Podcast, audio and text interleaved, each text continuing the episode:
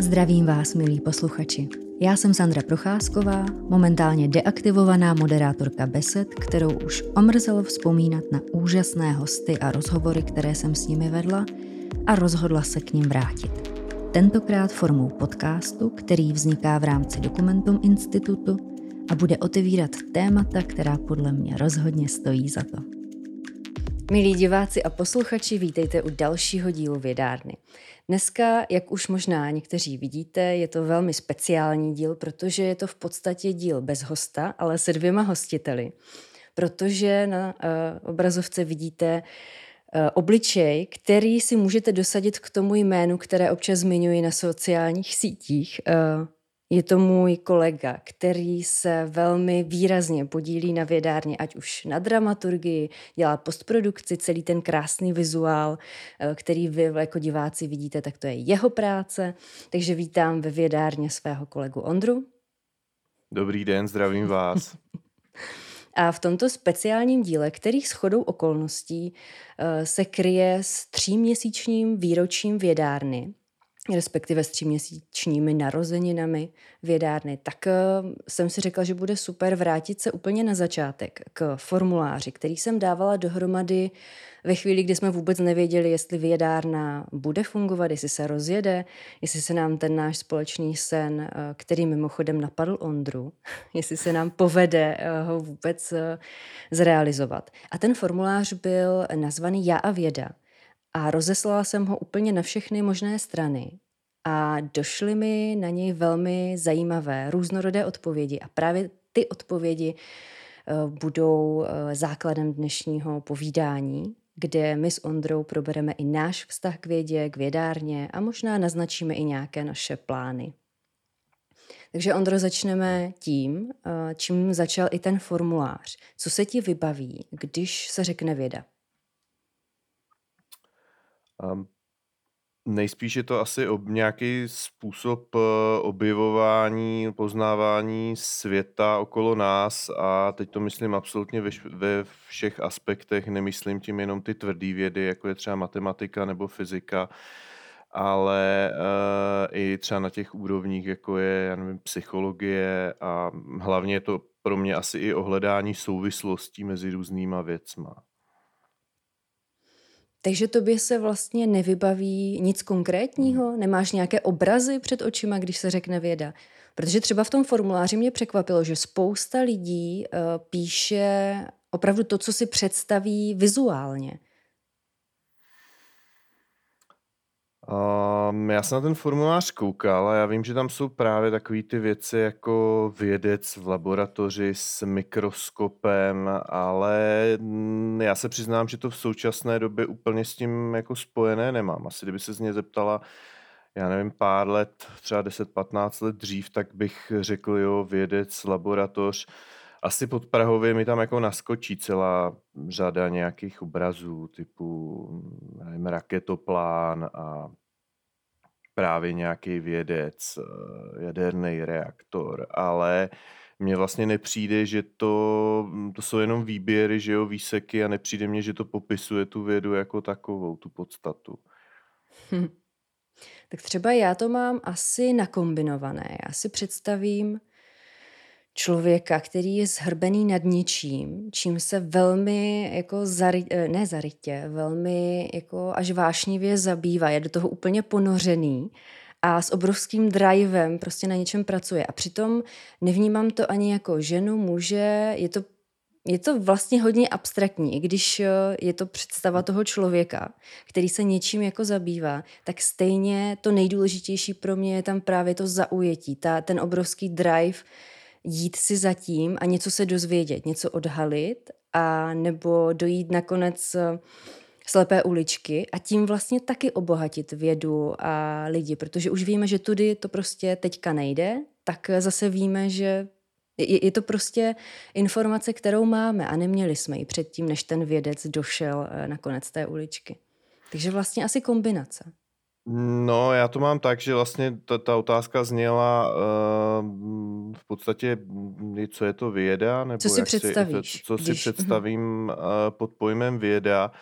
A já mám právě rozdělený to, že když řekneš věda, tak já to chápu jako obor. Mm. A je pro mě něco jiného, když by se zeptala jako na vědce, což eh, je vlastně docela zajímavý, že se ti hned vybavují ty lidi, což já tak ani Mm-hmm. teda nemám. Jo. Já se spíš uh, fakt uh, na to dívám na nějaký jako mrak uh, různých oborů vlastně. Mm-hmm. A to mi přijde super právě, že to nemáš tak jako eh, spojené vyloženě s těmi lidmi a priori, že to je něco, co je nad lidmi a my do toho v podstatě jenom pronikáme a eh, jakoby osvětlujeme vždycky části toho, i když to možná ani nebude věda, jako spíš to vědění, které je vlastně ještě nad vědou, viď?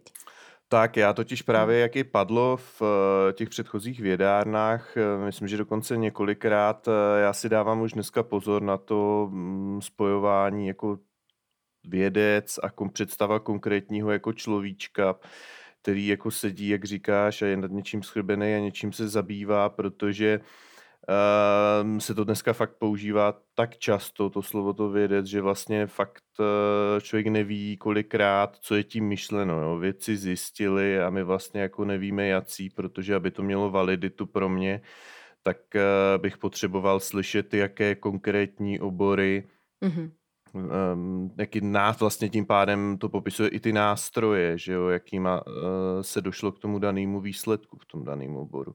To mě přijde jako docela důležitý rozlišovat právě dneska. Mm-hmm.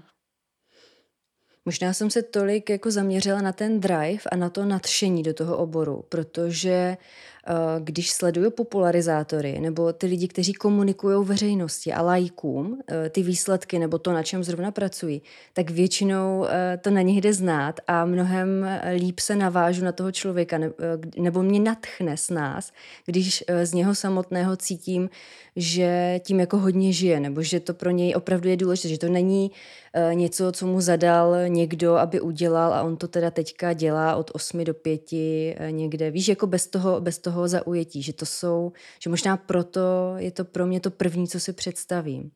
Hm.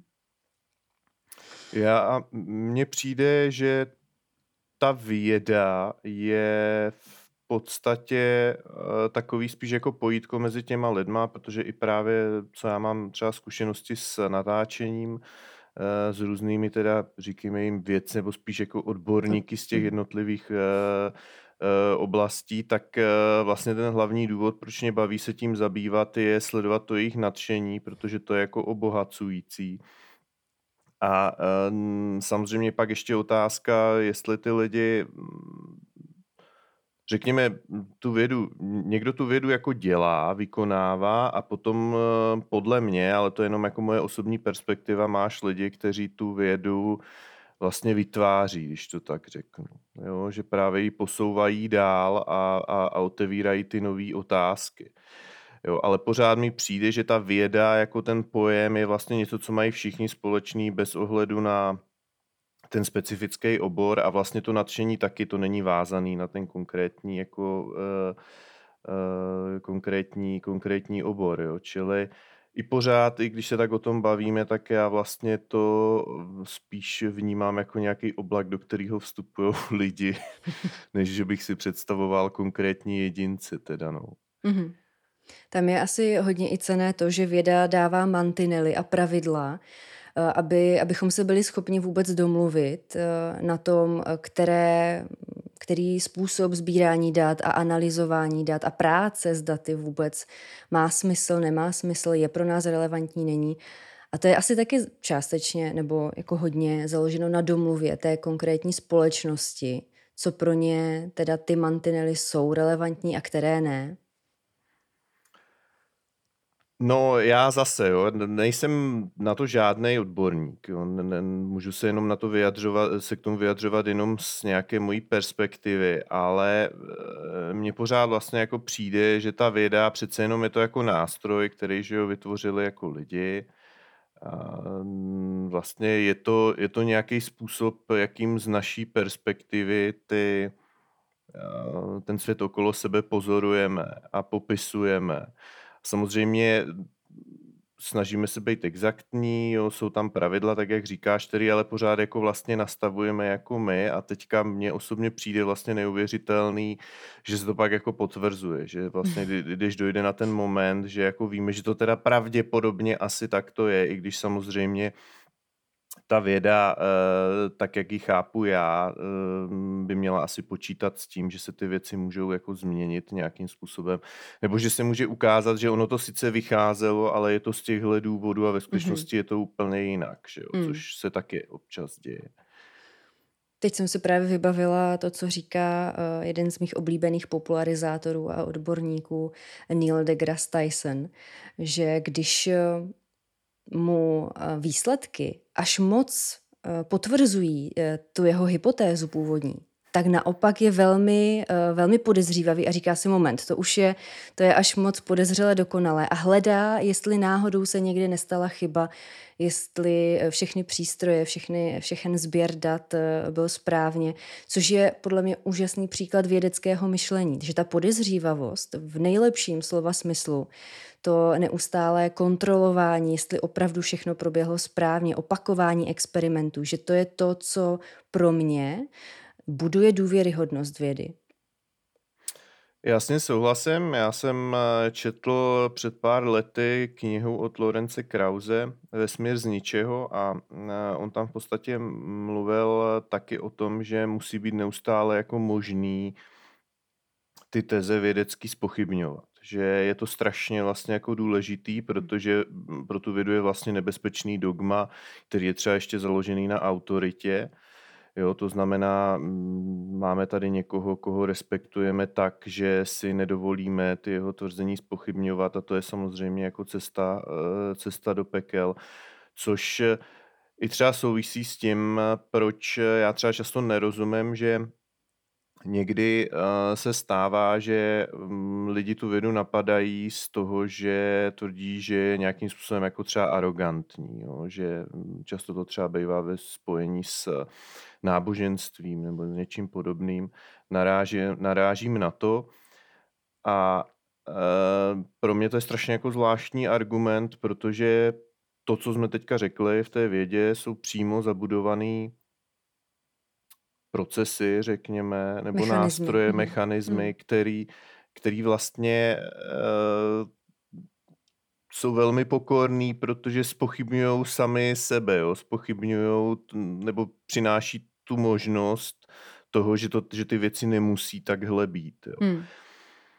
Ale to se zase dostáváme dál úplně jinam, protože to pak souvisí asi s uh, nějakou potřebou jako jistot, kterou máme jako přirozeně, což někoho může jako znepokojovat, že vlastně člověk řekne, no ale ono to stejně není jistý, je to, je to asi takhle, ale může se stát, že to tak jako není. To už je a pak asi i na nějakou uh, debatu s nějakým psychologem, je to zajímavý. No. Mm-hmm. Ale ještě k těm eh, jistotám a k aroganci a k náboženství, tak eh, právě v tomhle vidím jeden z eh, velmi pádných důvodů, proč se lidé právě někdy odvrací od vědy a jdou právě k tomu náboženství, které s jistotami pracuje. A v podstatě to může být pro ně uklidňující, na rozdíl od vědy, která je zneklidňující v tom, že ukazuje ten svět opravdu v jeho proměnlivosti, místy nahodilosti, eh, bez nějakých eh, jakoby příkras, snaží se ho opravdu popisovat tak, jak funguje, což může být znepokojující. Já osobně zažívám kolikrát a týká se to třeba právě témat, které se týkají já nevím, klimatické změny, životního prostředí. Uh, takový ty momenty, kdy uh, vlastně e, jako racionálně člověk ví, že je správně, aby se jako něco změnilo a pak naráží na ty dílčí věci, který si myslel, že fungují nějak. A ono se ukazuje, že jsou jako jin, že ten princip je trochu jiný a že to vlastně není tak dobrý, třeba jak se původně zdálo a vlastně ta věda někdy mě osobně dostává do situace, kdy jsem vlastně konfrontovaný, nebo věřím, že se to asi děje spoustě lidí, eh, právě s těma mýma vnitřníma jistotama nebo předpokladama toho, jak mm-hmm. ten svět a jak ty věci fungují. Jo. A musím říct, že to někdy bývá velmi jako náročný na zpracování, protože uh, se u mě jako objevuje i tak jako vztek a naštvání a říkám se, já nechci, aby to takhle bylo, jo. ale tady jsou na druhé straně ty, ty, ty fakta, které ukazují, že ty souvislosti jsou ve skutečnosti takovýhle. A to si myslím, že je právě to, co je jako náročný, to je asi i to, o čem mluvíš ty, pro spoustu lidí a vlastně podle mě to i vyžaduje čas na to s tím jako pracovat. Jo. I, i v, nějakým vlastním životě a tak dále. A je mm-hmm. možný, že spousta lidí prostě mm, do toho nechce jako věnovat energii. No. Mm. Pojďme se vrátit k té otázce z formuláře. Co se ti vybaví, když se řekne věda? Mm-hmm. A pojďme se mrknout na některé mhm. odpovědi, které přišly. Asi úplně nejstručnější je odpověď nuda. Divě Co ty na to, na to říkáš? koukám taky.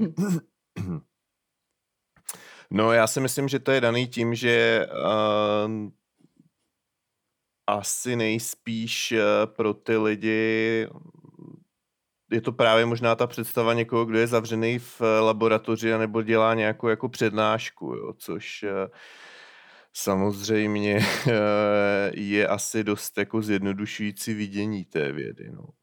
Hmm. Já si myslím, že to je daný tím, že maj, lidi mají pocit, že je to spojený s nějakým permanentním vysvětlováním něčeho. Které ani nemusí být úplně srozumitelné pro všechny. Hmm. Přesně tak, anebo, anebo nemusí mít eh, viditelný smysl aktuálně, hmm. což je taky další věc. Taky si myslím, že to může eh, souviset trošku s tím, jak byly vědy ještě třeba za nás eh, hmm. Fyziky, chemie, eh, že to bylo spíš o sezení v lavici, eh, pro, prohrabávání se vzorečkama, když to dneska už mnoho osvícených pedagogů na to jde právě přes tu praxi, přes eh, experimenty, osobní poznávání, otázky, což možná by právě tu nudu rozbilo, protože když si zafixujeme, že vědy tady v těchto předmětech jsou nuda už třeba v tom věku 12 let nebo prostě na základní škole, tak ono se to asi potom těžko vykořenuje. Už jsme směrovaní jinam.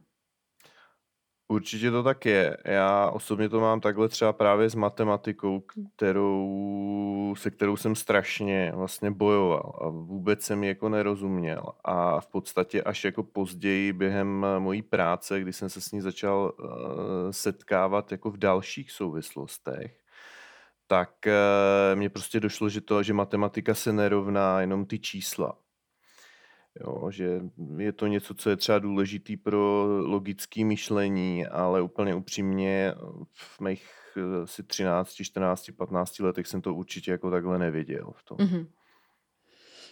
V další odpovědi se objevuje zajímavá věc a to, že pod slovem věda si primárně lidé představují přírodní vědy.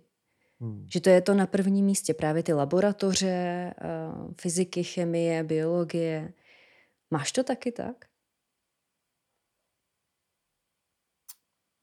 Já asi ne, protože pro mě to jsou ty nástroje, ty laboratoře. Mm-hmm. Pro mě to není jako, to, to je cesta k tomu, jak se dopracovat ty metody, ale, ale necháp, nemám to primárně tak, že bych si představil, že bych si představil laboratoře. No. Mm-hmm. Tak tady máme odpověď komplex odborných disciplín, které dalece překračují výčet běžných exaktních přírodních věd. To je taková velice sofistikovaná odpověď a v podstatě uh, už jsme se o tom, o tom bavili, že to je něco opravdu komplexního nad tím, uh, že to je takový ten oblak nad, který my se snažíme nějak jako segmentovat, popisovat, pronikat do něj. Uh, jo, to, to, je, to je krásná odpověď. No, já když se vracím ještě k té svojí představě, tak eh, kromě toho driveu, vlastně hlavním jmenovatelem té mojí představy je zkoumání, hledání, eh, po případě cesta, což už je trošičku metaforické, ale ono v podstatě, ono to poznávání vždycky je cesta. Vteřinu. Promiň, já jsem si nevypl telefon. Oh.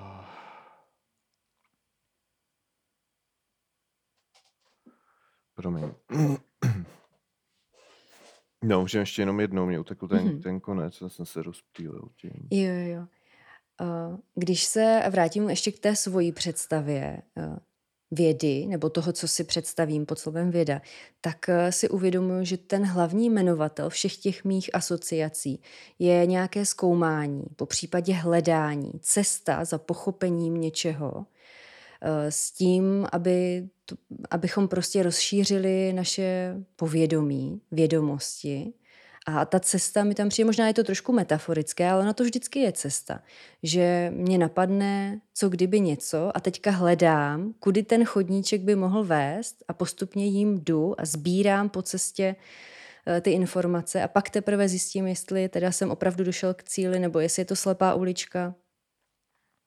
Jo, já to tak, já ještě jako přemýšlím um, trošku zpátky o té myšlence těch jako těch laboratoří a nebo toho, že uh, právě jak v té odpovědi bylo, že to je komplex odborných disciplín, tak mně se líbí to slovo komplex mm-hmm. a i to překračování těch běžných exakt, exaktních věd, protože já už to třeba dneska mám hodně propojený, takže uh, právě chápu hm, ty vědy ne úplně jako separovaně, ale jako, že se nějakým způsobem jako prostupují. Čili pro mě ta hm, věda je jedna oblast, nějaká jedna, jak jsem říkal, ten mrak, který má různé části, ale je to vlastně nějakým způsobem propojený, rozrůstající se jako celek, což možná uh, právě pak souvisí s tím, že někteří lidi to vnímají jako separovaný obory, což je asi možná taky výsledek toho, jak, jak si říkala právě toho způsobu té výuky. Jo, čili mě, mě na tom přijde zajímavá ta, ta, ta komplexnost a vlastně to propojování. Jo, tady v některé té odpovědi bylo slovo syntéza, což je mm-hmm. podle mě přesný, uh, přesný jako popis toho, co ta věda vlastně dělá, nebo to, ty, ty vědní obory, jak by měly fungovat dohromady. Mm-hmm. V podstatě ze stejné odpovědi, jako je syntéza, tak je tam i krásné slovo systematičnost. To je něco, co s tím třeba já jsem vždycky měla problémy. A právě ty vědy mě hodně učili se ukáznit, trošku usměrnit eh, to svoje uvažování a opravdu eh, zavést do toho nějaký systém, aby to pak bylo na, na jednu stranu přehlednější a aby si snáze mohl zjistit, jestli teda jdeš po správné cestě, jestli to je relevantní, to, co si zjistil, jak zjišťuješ. A hlavně, co z toho plyne. Že jo? Lépe to vidíš v tom systematickém um, přístupu. Tak tam je i slovo analýza, což taky jako na to navazuje. Že mm-hmm. právě schopnost uh, nějakým způsobem v kontextu nahlížet uh, na, ty, na ty jednotlivé aspekty, na třeba na ty výsledky a uh, dál s nima, dál s nima pracovat. Mm-hmm. A co slovo inteligence, které se tam taky vyskytuje jako jedna z asociací vědy?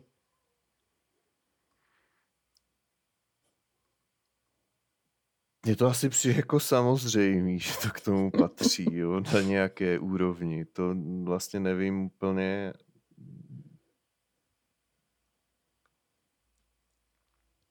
Hmm inteligence to tomu, z čeho patří, to je součást toho. Mm-hmm. Já si pamatuju na rozhovor uh, s pánem, který má jedno z největší, největších uh, IQ v Česku už je v takovém té, té fázi neměřitelnosti, spíše, že už se to spíš jenom odhaduje. A e, ten e, povídal o tom, že podle něj je inteligence jenom e, schopnost zacházet s nástroji různými a vůbec s daty a s okolím, že ta inteligence sama o sobě neznamená, že ten člověk je super chytrý, ale spíše uh, super schopný uh, za, zacházet s tím, co má k dispozici, poradit si, v podstatě tvůrčí. A to mi přijde, že je opravdu výsada a společný jmenovatel eh, většiny těch vědců, kteří posunuli své oblasti výrazně dopředu. Právě to, že umí uh, jednak uh, myslet out of the box, jak se říká, dívat se eh, na věci z různých, byť třeba eh, zpočátku nesmyslných úhlů. Mají nápady, mají fantazii, ale pak mají i ty nástroje další, jak to, jak to usměrnit, zpracovat, jak z toho dostat výsledek. Já přemýšlím, že je vlastně zajímavý, že eh, v té obě, eh, že v žádné z těch odpovědí eh, není slovo jako kreativita, nebo to nevidím, Mhm. což třeba bych já tam asi rozhodně zařadil. Protože samozřejmě u vědy hraje, u jakékoliv vědy, u jakékoliv oboru hraje roli, ty jsi mluvila o tom posunutí, daného oboru, daným člověkem, ale tam hraje obrovskou roli i kreativita. Vlastně jako schopnost se podívat na eh, ten problém mm-hmm. nebo Mhm. na to téma z jiného úhlu pohledu, vlastně vymyslet, kolikrát vymyslet, jakým způsobem bych mohl zjistit ten daný výsledek. Mm-hmm. Jo. To já teďka třeba myslím na astronomii jo, nebo podobné obory, ale Eh, je, je zvláštní, že si to lidi asi tolik nespojují s kreativitou, jo? což právě, já bych řekl, kreativita, eh, dobrodružství, poznávání, abych byl asi takhle jako hodně vzletný. No. Mm-hmm. No, konec konců, když si uh, vzpomeneš na rozhovor s profesorem Druckmillerem, tak on tam v jednu chvíli povídá o tom, že, nebo možná to je, uh, to je řeč jeho paní, přímo z filmu Helios. Už nevím, už se mi to, už se mi to jako splývá dohromady. Ale ona tam v jednu chvíli říká, že uh, on má spoustu desítky nápadů, někdy úplně uh, jako šílených na první pohled. A že pak uh, v té fázi uh, jako toho, toho přicházení zpátky na zem a toho třídění těch nápadů, tak nakonec se ukáže, že některé opravdu jsou nosné a že to, eh, že, že to jako je přínos, ale právě ta fáze kreativity, výbuchu všech těch možných eh, jako eh, fantazijních směrů, to mi přijde jako velmi cené, protože když máme potom z čeho vybírat, čeho se chytit, tak je to přece jednodušší.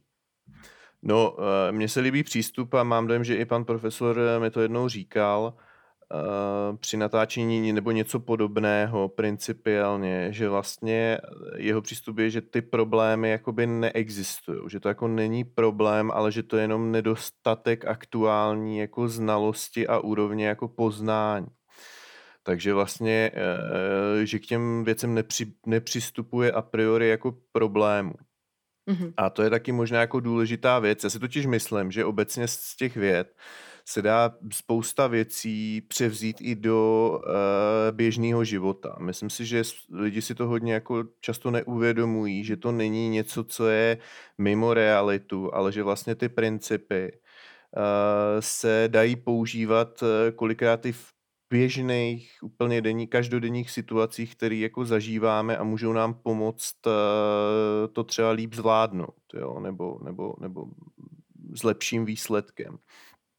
Mm-hmm. A mně přijde právě velmi inspirativní tady ten pohled na ty problémy, protože to slovo problém má v nás strašně um, negativní jako konotaci. Jo. A blokující hlavně. No. Blokující. Vlastně hmm. teďka přemýšlím, že by mě zajímalo jako původ toho slova, nebo, jak, nebo z, z čeho to vzniklo. Hmm. Ale uh, když se na to člověk nebude dívat jako na problémy, ale jenom nějaký rébus, který vlastně jako řeší, tak uh, to zase může mu jako otevřít nové možnosti a hlavně um, tenhle přístup tě vlastně jako neblokuje od toho s tím pracovat. Mm-hmm. Jo, že víš, že to je jako prolomitelný. Třeba ne teď a ne tebou, ale uh, vlastně to je to, co ti otevírá ty cesty a, a nabízí ti to jako další přístupy. Mm-hmm. To mě přivádí k další odpovědi, kde se objevuje slovo pomoc že pod, eh, pod pojmem věda jedna z těch asociací je pomoc, což ve smyslu jako zjednodušení něčeho nebo najítí cesty k něčemu, což mi přijde taky jako eh, úžasné slovo na spojení s vědou, které třeba není taky tak jako kreativita úplně to první, co většinu lidí napadne. Mně pomoc nepřijde tak překvapivá, protože eh, si myslím, že hodně lidí si spojuje vědu ehm, třeba přes ty přírodní vědy a podobně třeba s lékařstvím. Mm-hmm. A nebo obecně, ono to nemusí být vlastně ani lékařství, ale že v tom vidí, že ta věda je něco, co nám přináší nebo nám nějak jako právě pomáhá skrz ty výsledky v běžném životě a může to být třeba i konkrétní objev něčeho nebo vynález že jo, nějakého stroje, robota nebo cokoliv podobného. Takže vlastně ta, to mně nepřijde tak jako překvapivý. Co logika? Tak o tom jsme v podstatě mluvili. Ta tam je potřeba, to je podobný s tou systematičností a asi to je svázaný jako mm-hmm. dohromady. To mi zase přivádí k rozhovoru s dvěma matematiky, profesorem Druckmillerem a, a Jan, a Karlem Janečkem, kdy e, právě, jak si vybavuju, tak jak kreativita, tak i to logické myšlení, my jsme to tam hodně probírali, právě v souvislosti s matematikou, když se uchopí správně, když e, už třeba mm, pomocí nějakých hraček doma, po případě správnou výukou e, ve škole, se opravdu tyhle ty dvě věci dostávají skrze matematiku do našeho systému.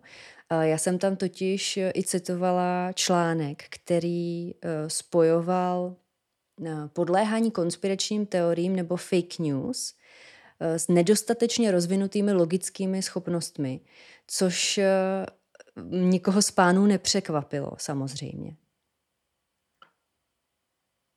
Mně asi taky ne. A zase je to jako těžký a uh, asi v tom, že to prostě vyžaduje od tebe tendenci si ty věci ověřovat a vlastně vycházet i z toho předpokladu, že ten zdroj, který ti dává nějakou informaci, se může jako mílit. Že jo? Mm-hmm. To je asi, eh, já vím, že byla v poslední době, protože to je velký téma, eh, ty konspirační teorie a proč to na lidi funguje a eh, slyšel jsem i různý rozhovory, že to má různé psychologické důvody a že toho je jako celá řada. Protože já jsem někdy slyšel, že ono úplně jako není pravda, že by člověk, který věří konspiračním teoriím, musel být eh, primárně jako hloupý. Nebo mm-hmm. takhle. To jako rozhodně není pravda. A asi to je dost složitý téma. No. To, mm-hmm vlastně úplně nemám asi odvahu se do, Jasně, to si možná necháme, necháme na nějaký, nějaký další podcast. Ale ještě k tomu, co jsi říkal, tak eh, bych dodala, že sama za sebe, čím jsem starší a čím víc eh, zajímavých lidí poslouchám a povídám si s nimi, tak mám velký problém si vůbec definovat, co to je hloupý člověk. Kterého člověka bych byla já schopna dneska označit za hloupého, protože zvlášť v tom našem světě, který je šíleně nepřehledný, eh, přeplněný daty, které je velice únavné den co den filtrovat a eh, systematizovat a vůbec třídit, tak asi taky nemám odvahu vůbec, vůbec se pouštět do, do toho označovat někoho hloupým. No já jsem to použil z toho důvodu, že mě se totiž kolikrát stane, že um, vlastně taky člověk jako naběhne. Já, mě by prostě mm-hmm. zajímalo, jestli existuje někdo, kdo, kdo, kdo nikdy jako na nic nenaletí, třeba i jako v drobnostech. Mm-hmm. A vlastně ta, pak tam, kolikrát jsem si pak připadal vlastně jako hloupě a říkal jsem si, ty jo, to jsi mohl, jako proč to nenapadlo se podívat uh, na, po nějakým dalším zdroji. Jenomže ono je jako těžký, podle mě to, že v tom běžném životě uh, fakticky uh, jako nemáme prostě kapacitu na to, aby jsme právě v tom množství informací si všechno, co slyšíme, jako ověřovali. Mm-hmm. A podle mě pak jde ještě spíš o nějakou osobní zodpovědnost, že když už ty věci chceš jako komunikovat směrem ven, uh, mezi ostatní lidi, tak uh, bych třeba asi měl tendenci si to nějak jako ověřit, eh, než budu tvrdit, že to je vyloženě takto, ty věci. Jo. Podle mm-hmm. mě je strašně jako důležitý rozlišovat v těch debatách právě ten úhel, kdy ten člověk ti říká, jako můj, můj pocit, můj dojem je, a nebo jestli ti říká, já jsem si načetl tohle a tohle a tohle a z toho jsem usoudil. Mm-hmm. Jo, podle mě jsou to dvě různé věci a myslím si, že je dobrý apelovat na to, aby si lidi ověřovali zdroje, ale zároveň mi přijde při veškeré úctě prostě nerealistický, aby eh, člověk eh, si ověřoval úplně všechno. Úplně každou informaci, která mm-hmm. se mu jako namane. Čili nevěřím tomu, že eh, možná je někdo, kdo, kdo si může dovolit říct, já jsem, můj názor je ovlivňovaný pouze fakty to asi uh, by stál za rozhovor takový člověk. Pokud ho najdu, tak ho oslovím. Pojďme k další otázce z formuláře, která je hodně na tělo. Eh, uvědomuju si to a taky eh, sama na ní, eh, na ní hodlám odpovědět, což si myslím, že trošičku je, je fér, když takovou otázku jsem položila. A to je, v jakých situacích vědcům nenasloucháš a nechováš se podle jejich závěrů. Tak mám začít já, nebo chceš, chceš si to začít. Jo, začít. dobře. já mám, asi bych to rozdělila do několika různých situací. A jedna je, uh, nenaslouchám někdy z finančních důvodů, že si říkám, kdybych se měla zachovat podle toho, tak bych teď musela uh, utratit tolik peněz, že to prostě nezvládnu. To je jeden důvod. Další důvod je lenost. Což jako ano, stydím se za to, ale mm, slíbila jsem odpo- eh, upřímnou odpověď a opravdu někdy z lenosti prostě se mi nechce. Ale snažím se to li- eh, jako limitovat eh, a, a dělat co nejméně. Rozumím. Tam je otázka asi na t- ohledně té, tě, té souvislosti, aby se nám to jako úplně uh, z toho, z toho nevytratilo. Podle mě to záleží na těch okolnostech a mm, jako na kontextu, jako o čem se bavíme. Bavíme se o tom, jestli třídíme odpad, mm-hmm. jo. To mně přijde jako docela jako důležitý.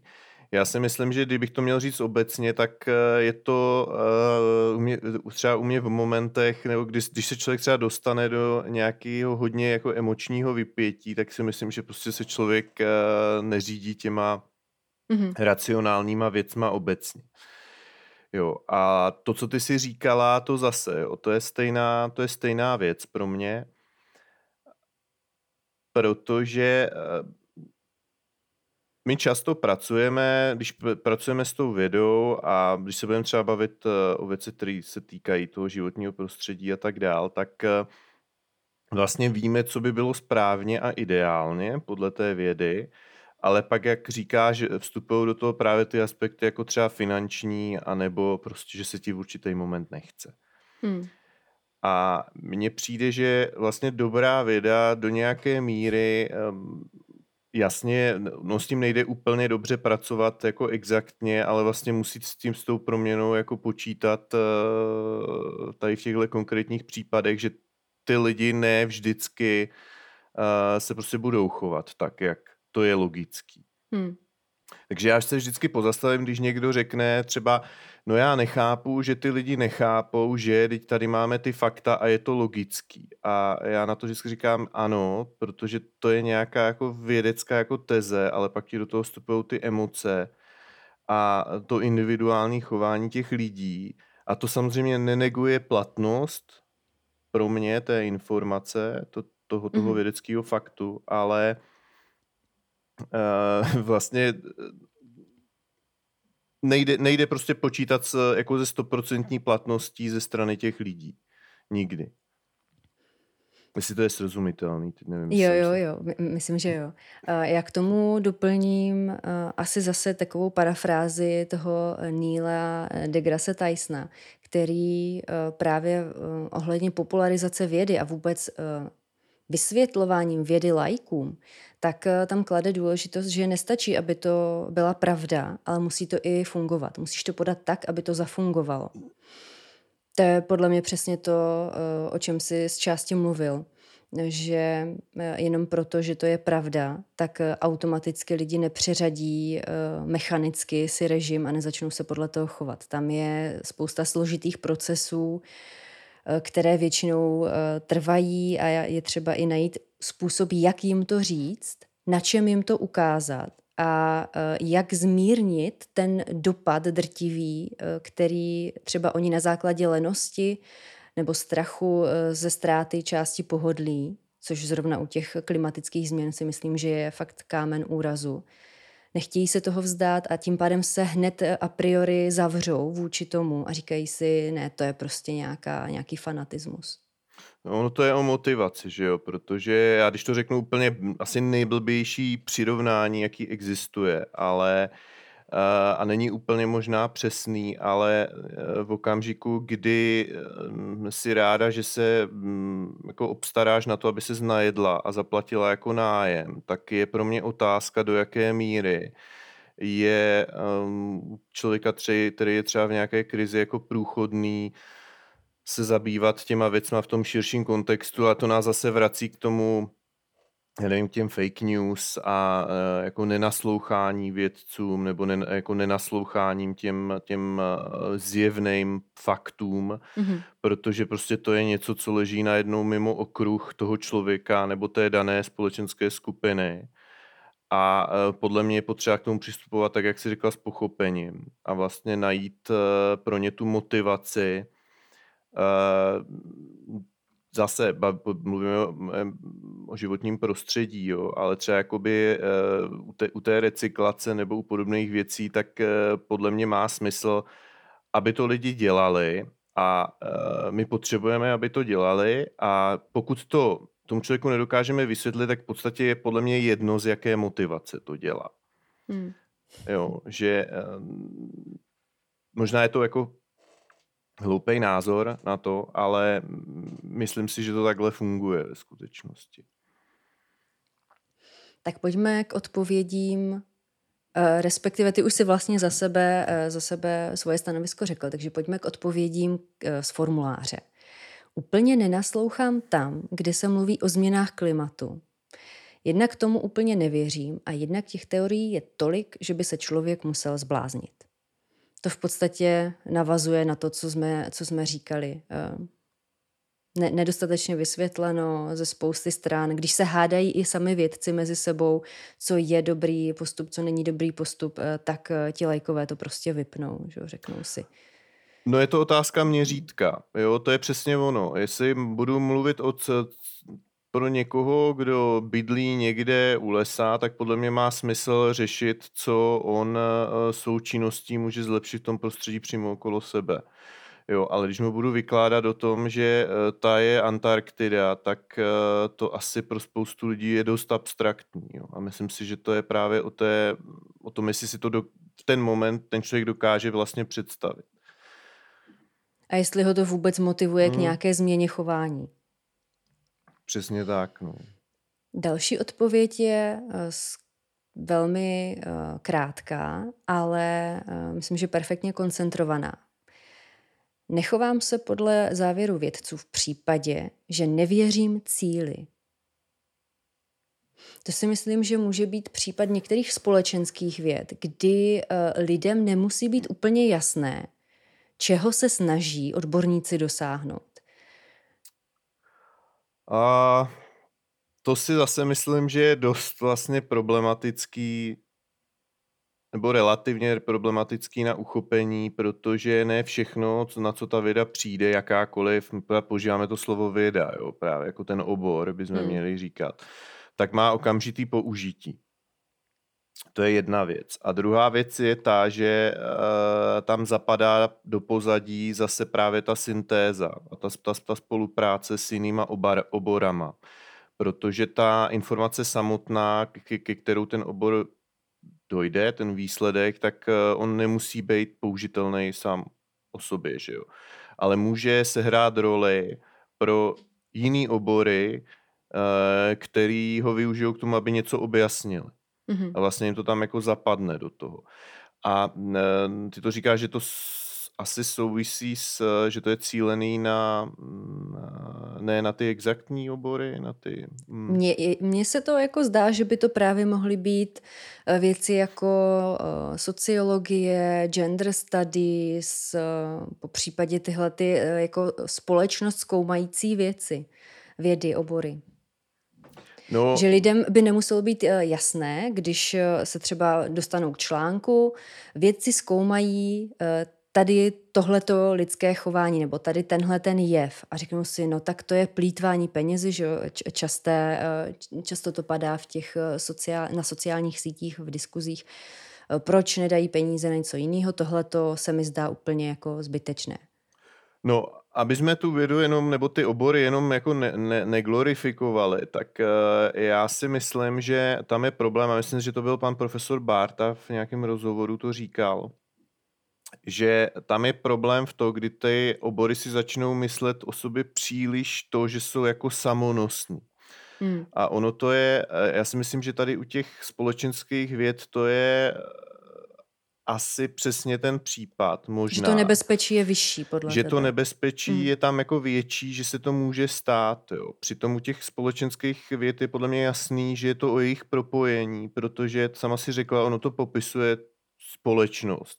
Nějaký, ně, nějaký jev ve společnosti. A to asi uh, je důležitý mít neustále jako na paměti, že to je jako část mozaiky, a že to není tak jako soběstačný obor čistě, jako když třeba vezmeš jenom matematiku, jo, mm-hmm. ale to už zase, to už možná vstupu jako na tenkej let a někdo se na mě vrhne, ale já tak v podstatě já to tak si jako povídáme vnímám. čistě, čistě mm. o našich eh, postojích, názorech a uh, o názorech lidí, které nám zaslali laskavě v rámci formuláře. A jak to vidíš ty u těch společenských věd právě tady tenhle aspekt? Já si svůj postoj k tomu ještě pořád dost hledám, protože někdy mi přijde, že opravdu uh, převáží emoce nad uh, vědou a že ten že, že, že se to tlačí až do věcí, které v podstatě nejsou pro společnost důležité, nejsou podstatné, nejsou pro mě třeba ani přínosné. A ještě k tomu uh, to dělá špatný marketing, když to řeknu úplně pitomně, právě pro, pro tu část společnosti, mm. která vidí jenom ten extrém, což nebudeme si jako nic nalhávat, média samozřejmě hledají hlavně extrémy, protože to prodává, že jo. To jsou ty, ty kliky navíc, eh, to, to je to, po čem se jde. Takže, uh, takže ty extrémy a potom mávnou rukou nad celou tou vědou, která, nebo tou konkrétní oblastí, disciplínou, eh, která může být eh, přínosná, ale tím, že se vnímá jenom skrze ten extrém, tak už je to zaškatulkováno jako, eh, jako věc, která je zbytečná, která saje peníze z veřejných zdrojů a v podstatě přináší jenom nějaké, nějaké výkřiky, až jako fanatické, které jako nemají přínos. Máš třeba jako konkrétní příklad, nebo to, to, to nechceš konkretizovat úplně teď? Já si myslím, že hodně uh, terčem tady téhle kritiky jsou právě gender studies. Eh, když uh, si vezmeš třeba jenom spojení s jazykovědou nebo s jazykem, um, používání toho generalizovaného maskulina, nebo teď jsem to neřekla přesně, ale takové to, jako že se místo studenti a studentky říká studenti a myslí se tím obě pohlaví, nebo občané a občan je mužského rodu, ale v tom, v tom eh, pojmu vlastně zahrnujeme i občanky. A neříká se to tím pádem, jako podporujeme v lidech, eh, v lidech představu, že když se řekne vědec, tak si představí eh, v 90 nebo v 80% právě muže vědce, jenom proto, že jsme zvyklí říkat vědec a ne vědci a vědkyně. Jo, tady tyhle věci. A umím si představit, že pro spoustu lidí to, když se s tím setkají poprvé, tak si můžu říkat, to se prostě řeší kraviny tady. Jo, a je to, teď nevím, jestli je to proto, že je nezvládnutá ta komunikace s lajky, že oni, že jim nedokážeš ten svůj eh, ten problém a důvod eh, svého zkoumání podat tak, aby to vzali, aby to pochopili správně. A nebo jestli je to prostě opravdu tak jako vzdálené tomu, jak společnost v současné době většinově se na tyhle věci dívá. Hmm. Nevím. No, mně přijde, že tady u těch věcí je důležitý je právě zasazovat do těch větších kontextů a neservírovat to právě jako úplně samonosně. A to je, možná to dělají právě ty, ty, ty média, anebo možná i nevědomky v určitý moment, eh, třeba nějaký odborník na to téma, ale to je zase eh, jako diskutabilní, protože pochopitelně, když jsi eh, specialista na tohle a udělají s tebou rozhovor, tak eh, budeš mluvit o tomto. Jo. Čili hmm. to je zase o schopnosti jako sám si ty věci trošku zařazovat a chápat, OK, tak tohle je výsek jenom něčeho. On, on jako to netlačí dopředu, ale jenom říká, čím se zabývá. ale asi ten kontext mě jako jediný napadá, že, že, že je důležitý. Že samozřejmě, když budeš mluvit jenom třeba to, co si teďka popsala, jenom o tom samostatným, tak to fakt pro spoustu lidí může být jako absurdní mhm. problém mm-hmm. v vozovkách. Ono je taky otázka, jestli se to podle mě servíruje zase, že to je jako problém. Jo? Ve smyslu, a teď to myslím, uh, že to je vlastně popis nějaké situace aktuální, je to vlastně nadefinovaná na nějaký moment a to nabízí prostor k nějakému jako přemýšlení a jak mm-hmm. s tím že nakládat dál. Jo. Já vlastně nevím, jestli uh, ono zase, to dneska se problematizuje tolik věcí různých. A v, právě v tom mediálním prostoru je to ze všech stran, že um, to prostě občas někoho tráví. No. Mm-hmm. Jak si vrátil znova, uh, znova ten, to, to slovo problém, tak mě napadá vlastně, je pravda, že kdybychom se na tu situaci dívali jako na jeden bod ve vývoji, který bude dál pokračovat uh, podle toho, jak my vyhodnotíme tenhle ten konkrétní bod, a ne jako na problém, který je třeba vyřešit. Protože ten problém už opravdu evokuje jako balvan v cestě, který ty budeš muset vynaložit úplně extrémní úsilí, abys ho nějak rozbil nebo odvalil. Když, to, když se na to díváš jako na vývoj a my jsme teď tady a budeme se dál vyvíjet, to znamená, musíme nějak reflektovat to, co bylo, co je, co může být přínosné a pak najednou tam nevidíš balvan, ale vidíš spoustu cest, u kterých víš, že jednou tou cestou se vydáš. Takže tam je jako ten pohyb. No já se, je, já přemýšlím, jak se k tomu stavím já tady k těm informacím. A mm, já asi hodně často mám reflex, že to právě chápu jako nějaký popis něčeho. Jo, jakože postřeh, když to zjednoduším. Mm-hmm. A uh, právě to spíš vnímám jako prostor na to o tom přemýšlet, než že bych uh, si to zapnul, tady je problém a teďka to musím vyřešit, mm. nebo to musíme vyřešit, anebo mě někdo nutí, aby jsme to vyřešili, teďka hnedka. Mm. Jo, a to si myslím, že je uh, právě jako zdroj pak uh, té agrese, která je úplně jako zbytečná. Druhá věc, je otázka, a to já zase neumím vyhodnotit, do jaké míry tady ty společenské vědy jsou třeba víc vepředu, víc vidět, než eh, třeba ty exaktní vědy v těch mm-hmm. médiích, protože eh, mně trošku přijde, že to, co mluvíš o tom, o tom genderu a o těch věcech, samozřejmě je to tím, že to je téma, ale vlastně ten poměr vůči těm jiným odvětvím, který, ve kterých se taky ale děje spousta věcí, jako velmi zásadních a důležitých, tak je vlastně trošku jako upotlačený a je, je pak uh, otázka, jestli by ale říkáš, to je prostě o senzaci nějaké, mm-hmm. jo, nebo o něčem, co provokuje, jestli by nebylo dobrý to nějak uh, vyvažovat. Aby Jenom, ten... že do toho nemůžeš uměle zasáhnout. To je no. ten problém, protože pak eh, je to v podstatě nějaká forma už eh, cenzury a uh, už bychom se zase zamotali do toho, kdy je člověk oprávněný to nějak jako uměle selektovat. Ale já jsem se chtěla ještě vrátit k tomu, jak jsi mluvil o té agresi. Tak já jsem si uvědomila, že v tom, jak společnost bere výsledky vědců nebo odborníků, je důležité, aby se nepřipadali obvinění že když třeba vezmeme si to gender studies nebo cokoliv vlastně jiného, tak uh, i tu klimatickou změnu. Když ty tomu člověku sděluješ fakta a popisuješ tu současnou situaci v kontextu, ale on má z toho pocit, že ho obvinuješ, že už dávno hmm. nejedná v uvozovkách správně, že už dávno není bezplastový, nebo že už dávno nesplachuje dešťovkou, nebo jo, to si můžeme vybrat úplně cokoliv, nebo nemá elektromobil, nebo hybrid aspoň. Jo, tak když on si připadá obviněný, že je na něj útočeno, tak uh, docela, docela logická reakce je, že se zavře nebo taky přejde do agrese.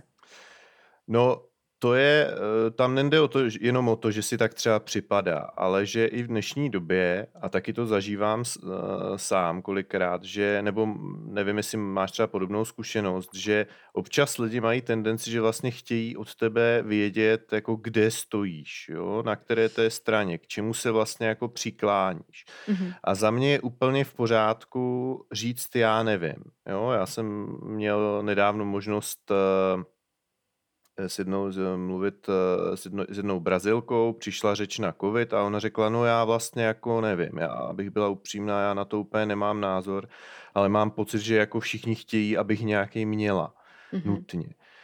A to je podle mě taky ten problém, jako uvědomit si, že, že není nutný, aby ten člověk měl hnedka názor. Jo, hmm. protože to si myslím, že právě i vyvolává tu, tu agresivitu. A hlavně mi pak přijde hloupý, že kvůli tomu, že jeden člověk má tenhle přístup, tak uh, ho jako linčovat, jo, což se občas děje, že jo. A buďme upřímně, je to ze všech stran, jako není to, nejde říct objektivně, že by ta jedna strana byla lepší než ta druhá v tom. V tom stylu komunikace určitě na obou stranách se najdou lidi, kteří jsou velmi agresivní eh, v tom vyžadování argumentů, po případě eh, ospravedlnění toho daného postoje. Tam už eh, zase podle mě vítězí emoce nad logikou nebo nad vědou nebo nad hmm. pravidly diskuze.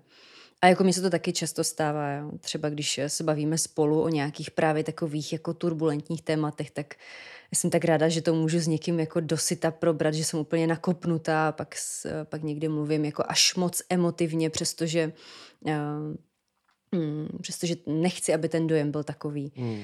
Takže taky se musím sama, sama krotit. V psané formě to tolik nemám, protože tam přece jenom, než člověk něco napíše, tak uh, si to po sobě přečte, má čas na tu reakci delší. Když Což jako na sociálních sítích ne každý takhle jedná, mm. vidíme to, eh, známe to asi všichni.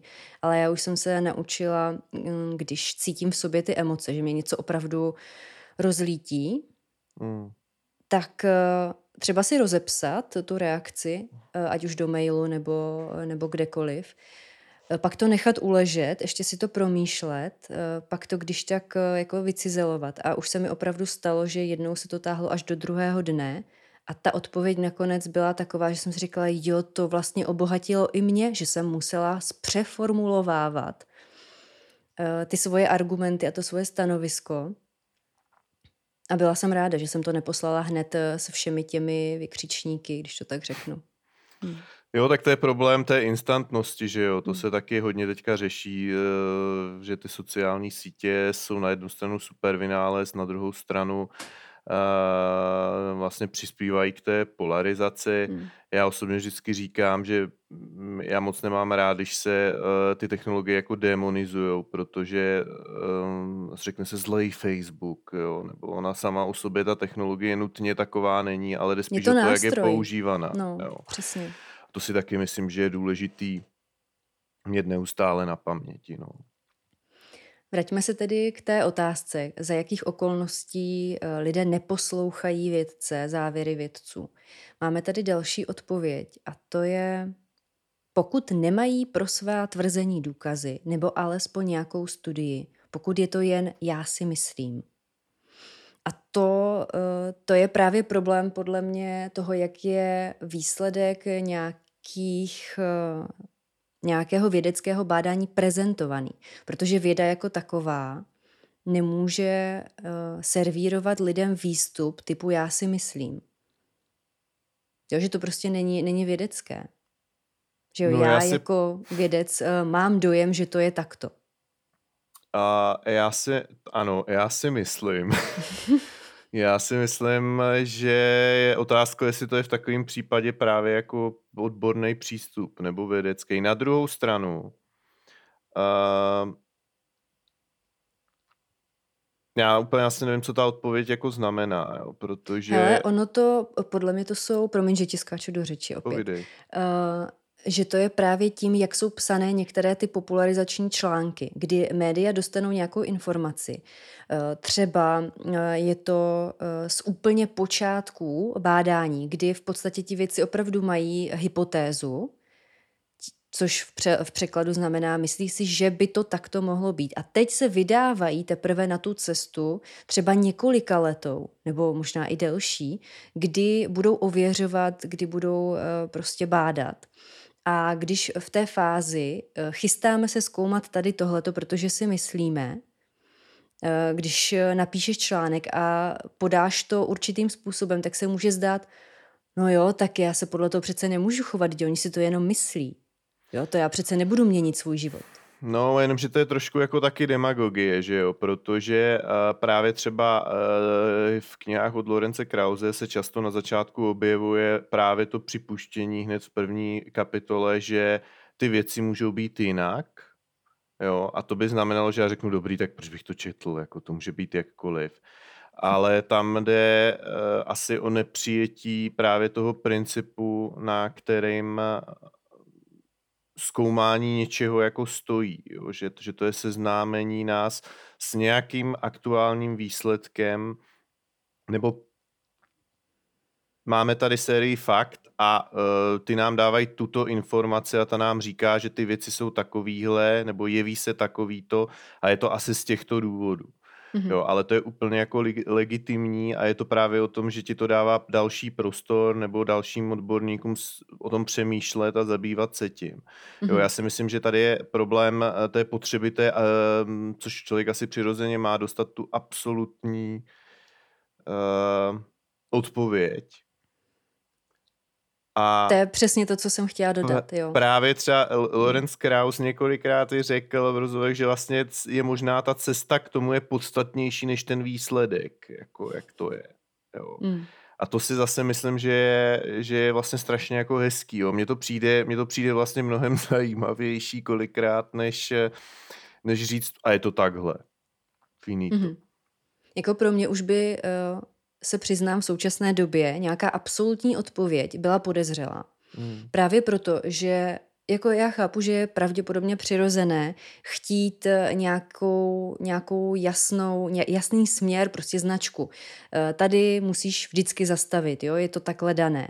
Jo, že nám to umožňuje eh, vzdát se samostatného rozhodování. Jo. Tady prostě, když musíš zastavit, tak nemusíš o tom přemýšlet zdlouhavě, jestli zastavíš ale eh, jako pokud budeme chtít eh, na nějakou otázku absolutní odpověď, eh, stoprocentní schodu mezi všemi odborníky na světě, tak takhle podle mě se na to nedá dívat. To je otázka, co ten dotyčný, který nám napsal tuhle odpověď, myslel tím dostatečné důkazy, nebo počkej, já si to najdu, pokud nemají pro svá tvrzení důkazy. To je otázka, co ten člověk přijme jako dostatečné důkazy pro své tvrzení. No, je, jako zajímav, si... je, mm-hmm. promiň, je zajímavý, že uvádí na otázku, co z oblasti vědy tě zajímá, tak píše přírodní vědy, fyzika, chemie, biologie, astronomie, což uh, třeba podle mě v té astronomii tam máš i spoustu jako teoretických úvah, který mm-hmm. fakticky my nějakým důkazem třeba nemůžeme potvrdit. A jenom z těch věcí drobných, které máme okolo, tak můžeme říct, ano, pravděpodobně nám to ukazuje, že to je, že si to mm-hmm. myslíme správně. Jo, tak to je docela zajímavý. Tam to mně přijde, že je tam trošku rozpor. Tam jde o to vyhodnocování eh, těch dát, důkazů a faktů, co už člověku přijde, že jo, tohle je podložené, jestli to jsou třeba dvě, tři studie, které říkají to též, pět no. studií, nebo v případě té klimatické změny eh, Stačí to, že de, přes 90% světových vědců, kteří o tom píšou studie, eh, se shodují na určitém, eh, eh, se shodují na určitém, určité věci, nějaká 3 nebo 4% nebo toho zbytku je proti ním. Je to pro někoho, pro někoho to nemusí být dostatečný. Dostatečná schoda. A no já nevím, jestli ty lidi to nahlížejí zase v tom poměru, protože to je takový to jako, uh, oni vám tvrdí, že to je takhle, ale existují studie, které tvrdí opak. A mm-hmm. uh, já právě se, se vždycky ptám, dobrý, a kolik těch studií jako je teda s těma, s těma důkazama oproti mm-hmm. těm, což samozřejmě, ale zase, jo, jsme u toho, ono se může nakonec stát v některých případech, že se ukáže, že ta většina se jako plete, jo. ono se to zase nedá hrát na to, že většina že se rovná stoprocentně, mm-hmm. že to mhm. je pravda. Jo, tam jde spíš o to využít ty protichudné uh, postoje, pokud jsou ochotní to ale teda komunikovat a jsou ochotní víc dialog, tak uh, mně přijde, že to může právě vést jako k, ke korektuře některých těch věcí, jo, dílčích detailů a vlastně to může pomoct upřesnit celkově ten výsledek. Mm-hmm. Tak, teď koukám už na další odpověď, která uh, na stejnou otázku. Nevěřím nebo nechovám se podle závěru vědců, když opakují závěry dávno překonané neaktuální. Například oblast v uvozovkách přirozená, nebezpečně vztahované na člověka, když už dávno víme, že lidství je konstruované, nikoli přirozené. To je no, hodně zajímavá odpověď. To je zajímavá odpověď, akorát uh, zas jako kteří vědci, jo, kdo to jako je konkrétně, ta skupina těch lidí, protože mm, třeba otázka přirozenosti nebezpečně vstavená, já, já jestli to chápu správně, tak to míří asi na takový ty argumenty, jako že je to takhle přece dané od přírody mm-hmm. a e, vždycky to tak bylo a pak zjistíme, že to je v různých kulturách jako jinde. Čili pro mě je mhm. zase otázka, jestli toto není spíš efekt právě takových těch článků, kterých jsme se bavili, že vědci zjistili a vlastně to není nějak jako ukotvený a e, jde o to, jestli to je opravdu jako vědecký přístup. A tam je problém, já teďka využiju uh, své poměrně čerstvé zkušenosti čet, z četby, kdy jsem přečetla knihu Od přírody podřadné, uh, která se zabývá tím, jak věda zkoumá a vidí vůbec ženy v historii. A tam je třeba průšvih. Jeden z průšvihů je, že některé experimenty, které byly provedené jednou v minulosti, a uh, ve své době získali velkou pozornost, hodně se uh, o nich píše, hodně se citují, tak nebyly zopakovány a přesto jsou brané jako dodnes relevantní. Právě třeba, na uh, třeba zkoumající rozdíly mezi muži ženami, chování holčiček a chlapců, co je dané od přírody takzvaně a co, je, co, co si ty děti vytáhnou přirozeně ze svého okolí. Jo, a tam právě může být problém, jestli jestli čerpáme z dat uh, výsledků experimentů, které jsou potvrzené, anebo nejsou potvrzené? Já tady v těch oborech mně právě přijde, že je nebezpečný. A teď, teď jsem si na to právě vzpomněl, myslím, že to právě byl zase ten, ten eh, pan Bárta, který jak jsme se bavili předtím o tom, že uh, někdy i ty obory samotný můžou jako zapomenout, že nejsou úplně samonosný, ale že jsou, že to je, že jsou vlastně nástroj. Tak uh, podle mě je nebezpečný tady u těch věcí, když uh, se do toho právě začne dostávat nějaká jako ideologie, protože podle mě toto je problém jako vlastně ideologický, ne jako faktický. Jestli mi rozumíš, co myslím. Takže myslíš, že na obou stranách, jak eh, ti, kteří eh, se zastávají toho, že uh... my se musíme dívat na hmm. to, v jaké souvislosti ten argument vznikl třeba u těch společenských věd, teda když se bavíme konkrétně teďka. Tak to já chápu. Ty otázky s tím lidstvím, to mě prostě za, za, za, zavání spíš těma jako společenskýma vědama osobně. No a třeba v otázce, co je přirozené chování pro uh, samice homo sapiens, čili uh, ženy dívky, mm-hmm. když to mhm. řeknu takhle vědecky, tak uh, tu ideologii cítíš jenom na jedné straně nebo, nebo na obou? No to může být, ne, to je jako ze všech, to je, to je, to je na obou, že jo. To jsou teďka, když máš debaty o mm, manželství pro všechny, tam se taky často objevují ty věci, co je přirozený a co není a co je t- tradiční což já se mm-hmm. přiznám, že na slovo tradiční už jsem docela alergický, protože mně přijde, že je totálně zneužívaný.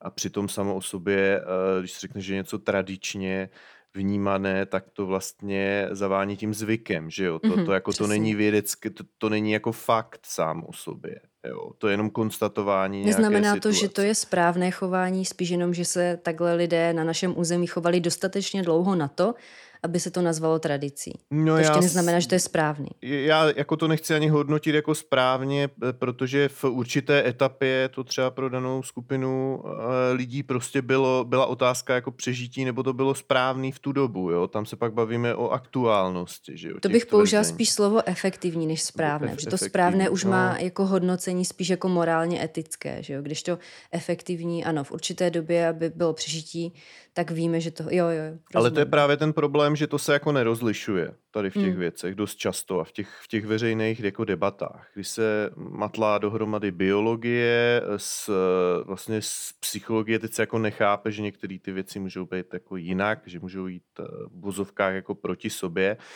Můj postoj k tomu je ten, že já to beru, že to je popis nějaké situace a nějakého stavu, který prostě aktuálně je. Mhm. Jo.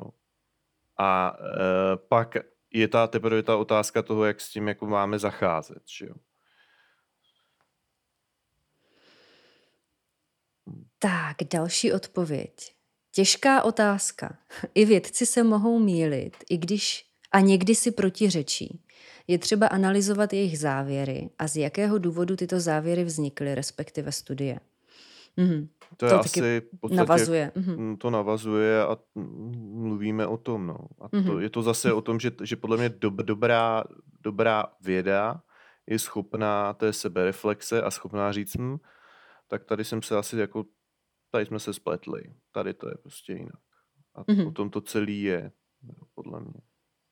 Jo, tam, tam je opravdu problém. eh, Já jsem to dokonce, myslím, sdílela i na svém eh, Instagramu jako citát. Teď to asi neřeknu úplně přesně, ale že eh, i pro vědce, protože vědec je taky člověk, je těžké neustále um, oddělovat svoje vlastní zaujetí v dobrém i ve špatném smyslu od eh, faktů, která získává. Protože ta fakta eh, musíme si nějak vykládat. Že jo? To není o tom, že pozbíráš někde nějaké číslo, to číslo uvedeš do studie a nemusíš se jim zabývat. Většinou to tak opravdu není, že to, to co objevíš, tak uh, musíš si nějak vyložit. Že? A právě v tom výkladu je velmi nebezpečný prostor, kterého se ale asi nemůžeme nikdy zbavit pro tu neobjektivitu, pro tu třeba velmi, velmi zasutou zaujatost. No musíme znát tu metodologii, prostě to, to jakým způsobem to bylo pořízeno. Jo, to ti dává vlastně ten náhled. Já když chci použít něco jako validní zdroj, tak eh, vlastně ideálně potřebuju zjistit eh, tu perspektivu toho zdroje. Jo, a tím ho nehodnotím. Já neříkám, že je špatný, já jenom musím si být vědomý, že je to nazíráno s, s tímhle prismatem, z tohohle úhlu pohledu, eh, z téhle společenské situace, jo, která byla třeba tehdy a taková a taková. Mhm. Tady hned další odpověď nám na to taky krásně navazuje.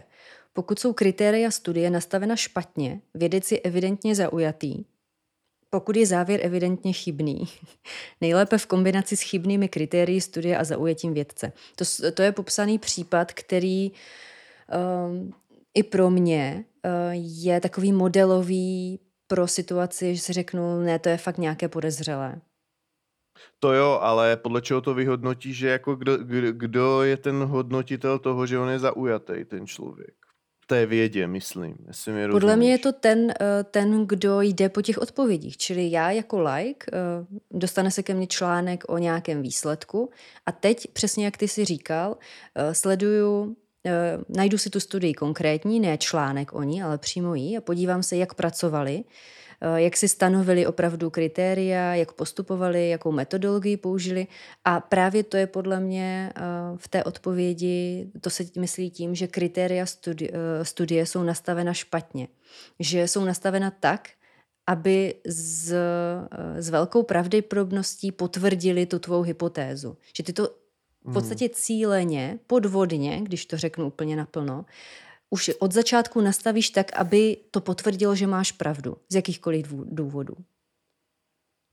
No, dobře, Jako to je nevědecký přístup naprosto je to, je to samozřejmě. jako nevědecký, ale stát se to může a nemusí to být podvodný, že jo? Může to prostě vyjít i z nějakého, jako je to chyba samozřejmě, ale mně vlastně přijde, že tohle se nejvíc eliminuje tím, že, že okamžikem, kdy třeba existují jiné výsledky nebo jiný, jak to říct, eh, jo, v podstatě jiný výsledky, se kterými to můžu konfrontovat, tu danou věc.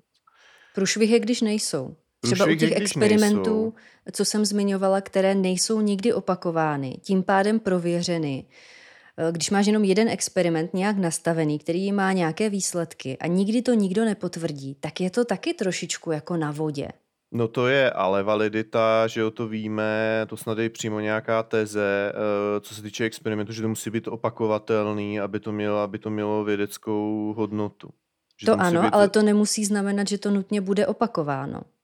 To, že je možné to zopakovat, neznamená, že uh, jsou věci povinní ho opakovat. No jo, to jako ne, jsou... ale pokud hmm. mám opačný názor, tak to musím, že jo, jako, jako tím, že si řeknu, tím, že řekneme, já si myslím, že on je zaujatý, to je Mm-hmm. Podle mě to jako není úplně validní argument. Jo? Tam jde o to, že teda musím prokázat ten opak, nebo že to je jinak, což je z mé perspektivy je to jako nejvíc očividný.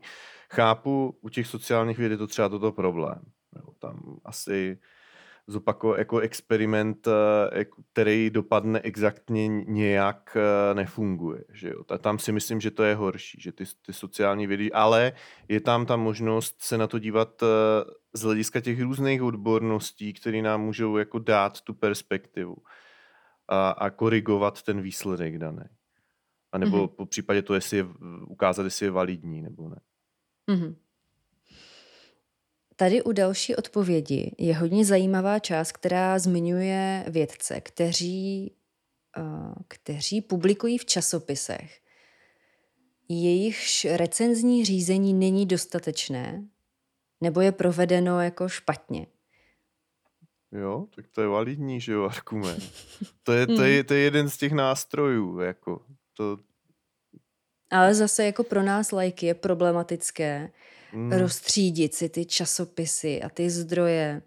Taky eh, teď mě napadlo ještě úplně uh, mimo aktuální téma, že uh, se říká ověř si informaci, kterou vidíš v médiích, alespoň na třech různých zdrojích. Dneska je někdy strašně těžké rozeznat, jestli to jsou hmm. tři zdroje, které pracují s jedním společným zdrojem. Jo, že ty informace se tak jako přelívají, špatně citujou, po případě necitujou. Že ty si řekneš, že jo, já to tady vidím stejnou informaci na deseti různých stránkách ale oni všichni můžou pracovat s jedním zdrojem, tím pádem to v podstatě nemáš ověřeno. No tam se dostáváme ale k problému, že v těch médiích je vlastně potřeba, aby, aby ten článek byl validní na uh, takovýhle třeba odborný témata, tak by měl obsahovat zdroj, jasný. Hmm. A pokud tam ten zdroj není, tak už je to jako podivný, že jo. Hmm. Tak další odpověď, ano. No. Ne, ne, ne, to já jsem chtěl říct, že si myslím, že, že, že vlastně se tady toto taky úplně jako ne, uh, neodvažuji plně jako hodnotit, protože taky neznám všechny ty kritéria, které se třeba dají jako na toto použít. Uh, spíš uh, je to zase jenom o tom se snažit být si vědomý toho, že to může být jinak. Pořád mm-hmm. se vlastně pořád vracíme k tomu stejnému, že jo. Mm. Taky jsem si teďka vybavila, že uh v poslední době už se hodně pracuje i se studiemi, které, nebo s výzkumy, které ještě neprošly právě recenzním řízením, že se berou z takzvaných těch před předověřených eh, zdrojů a některá média s nimi pracují už jako by to bylo prostě všechno eh, dovršeno, tyhle ty kontrolní mechanismy, což taky pro lajky je strašně nepřehledné a eh, třeba i právě v souvislosti s covidem jsme toho byli, byli svědky ohledně jeho schopnosti měnit DNA člověka, dostat se do něj a že to hned okamžitě využili že jo, konspirační teoretici a fake newsaři. Takže to je pro lajka taky strašně těžká situace. Hmm. Je to tak, no. Tak, teď máme uh, velmi stručnou odpověď, nevím. Už jsme říkali, že to je naprosto relevantní odpovědět, nevím, kdy nenaslouchám uh, závěrům vědců. Tam to je jako zajímavá tak, věc, která uh, asi zmiňu... souvisí spíš ano. malinko s tou popularizací. Promiň, já jsem to, ono se nám to asi zaseklo. Ne, já jsem chtěl jenom říct, že, jo, zaseklo. Mhm. že to je zajímavý, že uh, proč, to, proč se mi ta odpověď jako nevím uh, v něčem líbí, tak je to, že lidi si často jako neuvědomují, kde všude vlastně na tu vědu narážíme fakticky. Mm-hmm. A pan profesor Druckmiller to taky v rozhovoru říkal, že třeba lidem nedojde, že když máš hudebníka, který dělá elektronickou hudbu, tak vlastně používá algoritmus, který třeba vymyslel nějaký matematik. Jo.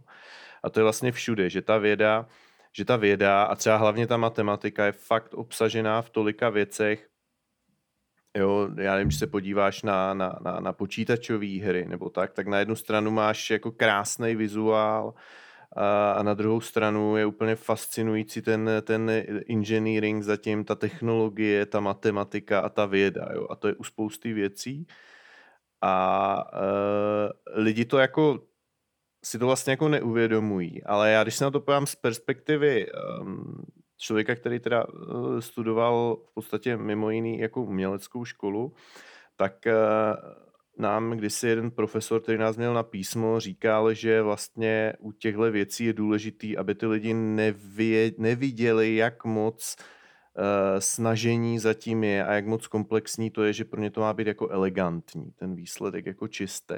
Mm-hmm. Jo, a přitom v podstatě člověk zjistí, že v tom je třeba obsažený hrozně moc vědy, hrozně moc matematiky, ale není to na první pohled vidět. A to mě úplně fascinuje. Mm-hmm. Jo, tak je to, je to taky jedno, jedno z krásných vodítek a proč se jich vzdávat, když tady jsou. tak, další, v další reakci uh, jeden z našich možná posluchačů zmiňuje, že uh, pravděpodobně ve spoustě případů nejedná podle toho, podle závěru vědců, ale že to je dané třeba tím, že nenarazil ještě na studii, která by se tím konkrétním chováním zabývala. Tady má jako příklad, někdy třeba použi- požijí větší množství alkoholu, i když to není zdravé. Tady se nám asi míchají dvě věci dohromady. Jednak, že nechovám hmm. se podle závěru vědců, protože je neznám, nedostal jsem se k ním, nevím o nich. To je pravděpodobně ta první část, což samozřejmě z hlediska zákona se říká, neznalost neomlouvá, že jo. Ale u tady, eh, tady u těchto těch vědeckých závěrů, třeba ohledně toho, co je a není zdravé, tak tam je taky obrovská bitva eh, navzájem si protiřečících eh, studií, výsledků, které probíhají eh, různě dlouhou dobu na různě velkém vzorku lidí z různých kulturních oblastí a tam je to strašlivě složité. Hmm. Jo, souhlasím. Tak, pojďme se posunout. Tady je hezká parafráze nebo citát Hawkinga, Kvantová fyzika se vymyká tomu, co vnímáme jako selský rozum, nám přirozenému vnímání a schopnosti uchopení světa skrze smysly.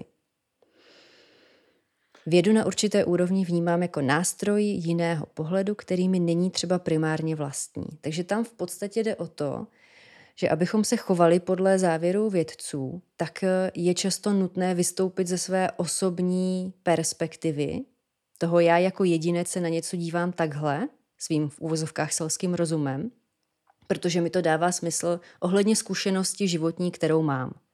Ale ti vědci mi dávají úplně jinak postavený pohled, na něčem jiném postavený pohled na věc a je jenom o tom, jak moc mě se chce nebo nechce vynaložit opravdu tu energii a třeba změnit to svoje chování na základě něčeho, co může do jisté míry odporovat mojí životní zkušenosti. No, s okolností to je odpověď ode mě totiž. Asi tak, ha, že... Tak to je hezké. Takže uh, Děkuji já vlastně, ti pisateli za krásnou odpověď. Já, já nevím, co bych k tomu jako dodal. Jo, já se k tomu stavím tak, že prostě uh, jsou, jsou věci, kde mi ten selský rozum stačit nebude na uchopení toho tématu. Jo, to na, a na pochopení. A já nemůžu očekávat, že všechno pochopím jako selským rozumem. Když mm-hmm. používáme to slovo selský teda. Jo. Já už jsem na to sousloví taky trošku mm. alergická právě protože se používá v případech, kdy se podle mě mluví o věcech, které naprosto odporují selskému rozumu. No, tam jde, tomu mému. Tam jde o to zase přijetí té situace, kdy uh, to, že já něčemu nerozumím a nejsem prostě schopný to aktuálně pobrat, neznamená, že ten člověk uh, plácá blbosti na té druhé straně. Jo? Což mm-hmm. se někdy v současnosti objevuje, že člověk narazí na to, že mm, někdo vlastně jako nech, nepřipustí to, že on sám tomu nerozumí dostatečně na to, aby mohl vynést jako ten závěr ohledně toho, že jestli to je validní nebo ne. Jo. A mně se to děje třeba dost často, protože mě ta věda zajímá jako obecně, zajímá mě popularizace vědy, čtu si různé jako články, ale abych jako řekl, že jsem odborník na nějaký odvětví a že to dokážu všechno, no tak to v žádném případě, že jo. Mm-hmm. Tak v další odpovědi máme naprosto jasné stanovisko. V případě neuvedených zdrojů, či v případě, že se dle mého názoru jedná o populární zprávu typu v úvozovkách vědci zjistili. To, to už jsme docela... v podstatě probrali a naprosto jako s tím souzním. Ty neuvedené zdroje už mě hodně, eh, hodně štvou právě v článcích a když eh, ho projedu očima a nenajdu tam prostě odkud čerpali, ideálně i s možností rozkliknout si to a podívat se na ten zdroj, tak uh, už to opravdu zavírám a neinvestuji do toho čas, jenom protože ten titulek mi slibuje nějakou senzační informaci a pak uh, to je v podstatě jenom vata. Já myslím, že uh, to je právě jako nebezpečný právě u těch sociálních témat, jo, tady toto, že tam není ten zdroj a ze zpráv ze zahraničí, protože tam si myslím, že třeba je velký riziko toho, že se ti dostane jenom jako část, což když už se tím chceš zabývat, tak je podle mě dobrý jít i do těch zahraničních zdrojů, třeba nedívat se jenom na to, co se prezentuje u nás, ale jak je to vnímaný jako odinut, jo, to je vlastně to, co říkáš. No. Mm-hmm. Ještě jedna zajímavá praxe, kterou jsem si uh, osvojila, když uh, se setkám právě s nějakým tvrzením, uh, které mi přijde buď kontroverzní nebo senzační, uh, tak si zároveň do vyhledávače vedle zadám uh, opačné stanovisko a dívám se, co mi vyskočí. Eh, ať, a jaké zdroje mi vyskočí, samozřejmě si to už jako proselektuju. A snažím se automaticky na to podívat i z té strany oponentské nebo uh, opačné. A často mi to dá velmi, velmi dobrý, uh, dobrou protiváhu a můžu se v tom lépe orientovat. Mně právě chybí uh, v tom, nebo chybí, on se to samozřejmě děje, ale podle mě by to mělo být víc, jako přijde mi korektní, když, i když se bavíme o společenských věcech nebo vědeckých, tak samozřejmě můžeme udělat uh, rozhovor třeba jenom s tím jedním odborníkem, pochopitelně ale přijde mi hrozně jako cené uh, to posadit, uh, což je nesmírně těžký, jo, ale máme tady jeden názor, jedno stanovisko a tady je druhý názor, druhý stanovisko a ukočírovat uh, vlastně ten dialog těch dvou názorů tak, aby to bylo jako validní, aby ta, aby ta debata a ta diskuze, a to se bavíme o tom veřejném působení, jo, já hmm. ne, neumím nahlížet to v rámci vědeckých oborů úplně, ne, ty, ty, ty mechanismy, ale při komunikaci k té veřejnosti, tak toto mě vlastně přijde strašně, strašně jako důležitý a dělal bych to častěji. Mm-hmm. I když chápu, že to je asi velmi náročný jako moderátorsky, ale může to být velmi jako přínosný. A je to mm-hmm. náročný na ty hosty, protože oni musí být schopni jako kultivované, smysluplné výměny, že jo? aby to nebyla fraška, eh, kdy se tam pofackujou. Jo. A za sebe ještě dodám, že je velké umění dostat ty hosty v určitém datu na jednou, eh, na jednou, eh, ať už na jedno online místo, i to je eh, dneska těžké. Chápu. tak, máme tady poslední odpověď k téhle otázce. V jakých situacích vědcům nenasloucháš a nechováš se podle jejich závěru? Pokud se jedná o vědce z oboru, a ten názor jsem slyšela od více vědců z oboru, snažím se takovým situacím vyvarovat. Ale nepopírám, že se nikdy nemohlo stát, že se mi něco nehodilo, nebo mi z vlastní zkušenosti vyplynul jiný závěr. A pak jsem těmto poznatkům tolik nenaslouchala. Mně tam přijde uh, super, že se zmínil ten obor, protože u řady témat i vědeckých eh, se k ním vyjadřují lidé, kteří jsou třeba vědci, ale nejsou přímo z toho oboru. Což eh, na lajka může působit jako, jo, tak on je taky odborník a vůbec s ním nesouhlasí. Ale nedojde mu, neprohlédne, že ta odbornost je úplně jiná právě i v těch jednotlivých odvětvích. Já právě si myslím, že to je takový zase nešvar dneška trošku, že a děje se to, když se na to podíváš, tak třeba s covidem se to podle mě děje hodně často, že um, ty máš odborníky, kteří si k tomu vyjádří a, uh, a samozřejmě každý si, ať se vyjádří k čemu chce, to je jako v pořádku. Jo. A pak máš někoho, kdo je prostě společensky činný, je hodně vidět, lidi ho znají, ale vlastně vůbec na to nemá jako odbornost. A ten hmm. člověk má hodinu, kdy vlastně prezentuje informace, že jo, k tomu tématu a lidi strašně snadno zapomenou, že to jsou ale jako vlastně jeho postřehy reálně. Jo, ať se to děje. Že tam teď pořád... není z pozice odborníka, ale ano. že to jsou osobní dojmy. Ano, ano, ano. A pak vznikají, jako já jsem fanoušek tady tohohle zpěváka a on řekl tohle, tak já, jo, a já s ním prostě souhlasím, tak to je pravda, protože ale lidem už jako nedojde, že to, to jako, že to řekl tenhle člověk, že to je to že kdyby tam stál ten sám člověk a řekl ty svoje názory, tak to budou pořád jako názory jeho na tu danou věc, ale ne z pozice odborníka. Mm-hmm. Tam je mnohem problematičtější ještě situace, když eh, třeba k tomu covidu se vyjádří lékař, třeba neurochirurg nebo kardiochirurg, dermatolog, a pak se eh, vyjádří epidemiolog. Že lidé mají pocit, že když eh, jsou to lékaři všichni, nebo prostě se zabývají lékařstvím, hmm. lidským tělem, tak je to přece to tež.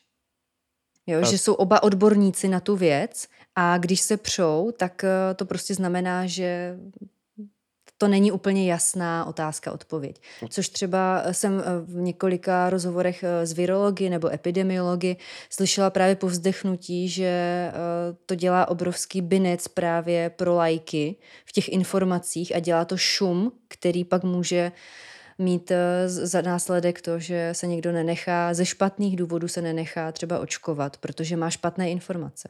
No, protože na lidi působí ta informace, je to vyhlasný chirurg, proto my jsme ho jako redakce jako pozvali, protože on o tom hodně mluví, že jo, třeba na těch sociálních sítích hodně jako píše, tak my ho pozveme, ať se k tomu jako vyjádří. A tam je jako těžký to jako odlišit a zase si myslím, že to je ale na tom, jako na tom moderátorovi vlastně do nějaké míry, že podle mě musí chtít směrovat, toto je jako náš váš názor osobní, nebo je to váš názor odborníka, mm-hmm. nebo jako co to je z jaké jako perspektivy se to děje. To jsou jak ty debaty, že jo, jestli, jestli uh, je se v souvislosti s naším panem prezidentem, jestli to je názor pana prezidenta, nebo jestli to je mm. názor jako vlastně mluvčího. To je jako důležitý rozlišovat. Že? Mm-hmm. Andro, já jak se tak dívám na čas, tak ti asi pro teď poděkuju. Eh, rozloučíme se s našimi eh, diváky a posluchači na eh, audioplatformách a na YouTube a dokončíme náš rozhovor na Patreonu, protože ještě potřebujeme probrat otázku, kdy lidé mají tendenci poslouchat vědce, v kterých oblastech. To je jako, tam jsou úžasné odpovědi. A ještě musíme probrat pár věcí ohledně vědárny, Když už jsme završili to tříměsíční výročí, tak eh, nějaké plány, poznámky ohledně eh, tohohle podcastu. A rozloučíme se teda otázkou, eh, co by si do dalšího života našeho společného dítěte, vědárny, co by si jí přál tom, jako do, do budoucna.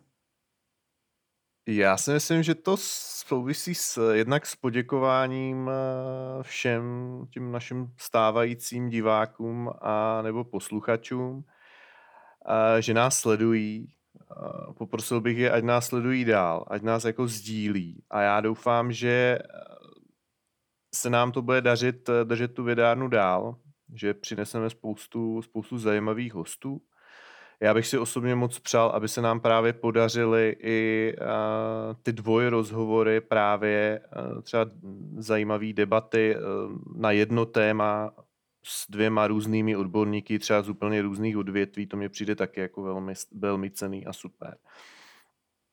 A doufám, že, uh, doufám, že budou diváci pořád přibývat postupně. No.